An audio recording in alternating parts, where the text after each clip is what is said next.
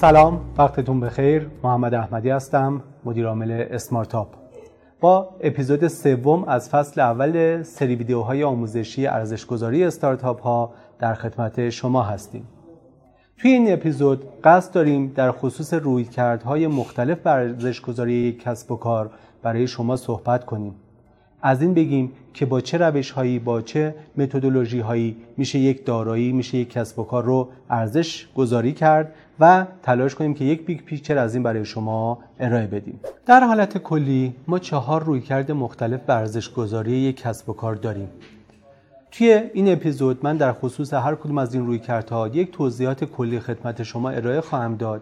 در اپیزودهای بعدی در فصلهای بعدی ما به تفصیل در خصوص هر کدوم از این روش ها جاهایی که باید از اونها استفاده کنیم مزایا و معایبشون.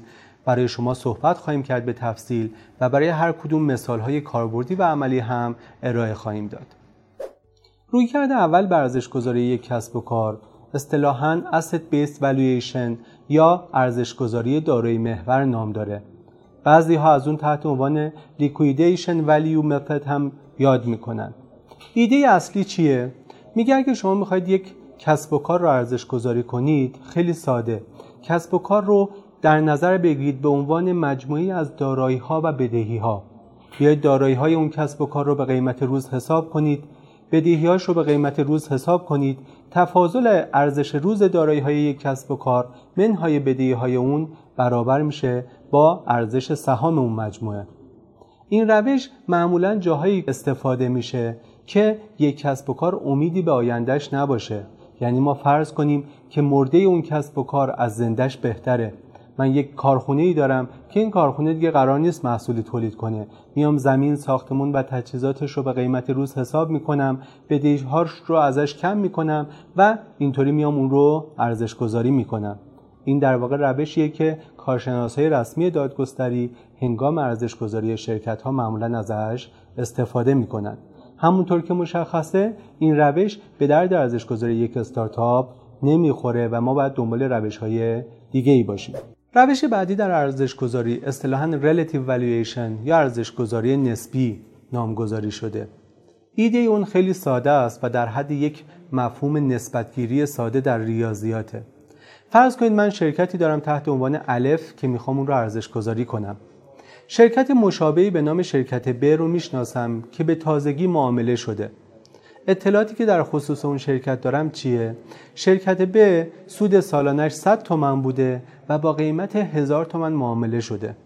خب اینجا خیلی ساده میام یک نسبت می‌گیرم. میگم قیمت اون شرکت نسبت به سودش ده برابره. چیزی که ازش تحت عنوان پرایس مالتیپلز یا ضرایب قیمتی نام می‌بریم. خب پی بی این شرکت یا نسبت قیمت به سود این شرکت عدد ده شده. ما چیکار می‌کنیم؟ شرکت من اگر سود 200 تومانی داشته باشه ضرب در عدد ده می‌کنیم و بر ارزش گذاری 2000 تومان برای شرکت می‌رسیم. همونطور که دقت کردید توی این روش ما از یک نسبتگیری خیلی ساده استفاده کردیم. فرض کردیم که نسبت قیمت به سود شرکت عددی ثابت. و می‌تونیم برای اون در واقع عددی رو در بیاریم از شرکت های مشابه و در ارزش گذاری شرکت خودمون استفاده کنیم. این روش توی کشور ما چه برای ارزش گذاری شرکت های بالغ و بورسی و چه برای ارزش گذاری استارتاپی خیلی استفاده میشه. مهمترین دلیل اون هم اینه که خیلی روش ساده ایه و نیاز چندانی به مدل سازی پیچیده نداره. اما اشکالات جدی در این روش وجود داره که در اپیزودهای بعدی برای شما خواهیم گفت. رویکرد بعدی به ارزش گذاری یعنی رویکرد سوم اصطلاحاً ابسولوت والیشن یا ارزش گذاری مطلق نامگذاری میشه. ارزش گذاری مطلق به این معناست که من وقتی می‌خوام ارزش یک کسب و کار رو پیدا کنم کاری با کسب و کارهای مشابه هم ندارم. مطلقا به منافعی که اون کسب و کار می‌تونه برای من ایجاد کنه توجه می‌کنم. در این روش ارزش یک دارایی برابر هست با ارزش فعلی منافع آتی اون. یعنی محاسبه می‌کنم که یک کسب و کار در آینده چه منافعی قرار ایجاد کنه اون منافع رو به قیمت امروز حساب می‌کنم.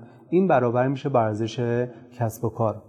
این روش مزایای مختلفی داره ولی یکی از عیبهای جدی که داره پیچیدگی هایی که انگام مدل سازی برای اون در واقع نیاز هست که انجام بشه و مدل های پیچیده تری ساخته میشه. برای همین این روش رواج کمتری نسبت به روش ارزشگذاری نسبی داره ولی انعطاف بسیار بالایی رو به ما توی مدل سازی ها میده. از این روش هم می‌تونیم توی ارزشگذاری شرکت های بالغ استفاده کنیم و برخی از استارتاپ ها هم می‌تونن به این روش ارزش گذاری بشن.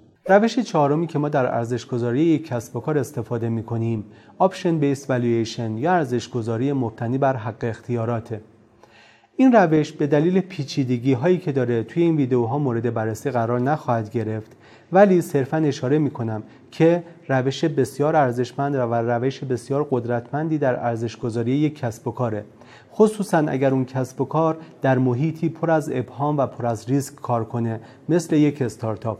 بنابراین ما از این روش می‌تونیم در ارزش گذاری استارتاپ ها در مراحل بلوغشون و ابهامشون استفاده کنیم و روش بسیار مناسبی برای بعضی از استارتاپ ها خواهد بود هنگام ارزش گذاریشون ما توی این اپیزود رویکردهای مختلف ارزش گذاری رو گفتیم. شما ممکنه اسامی مختلف روش های مختلف دیگه رو شنیده باشید که در اینجا بهش اشاره نشد ولی باید توجه کنید اینها رویکردهای کلان به ارزش گذاریه و بسیاری از روش هایی که شما تحت عنوان روش ارزش گذاری یک کسب و کار یا یک استارتاپ یاد گرفتید یا شنیدید رو میشه زیر مجموعه هر کدوم از اینها قرار داد.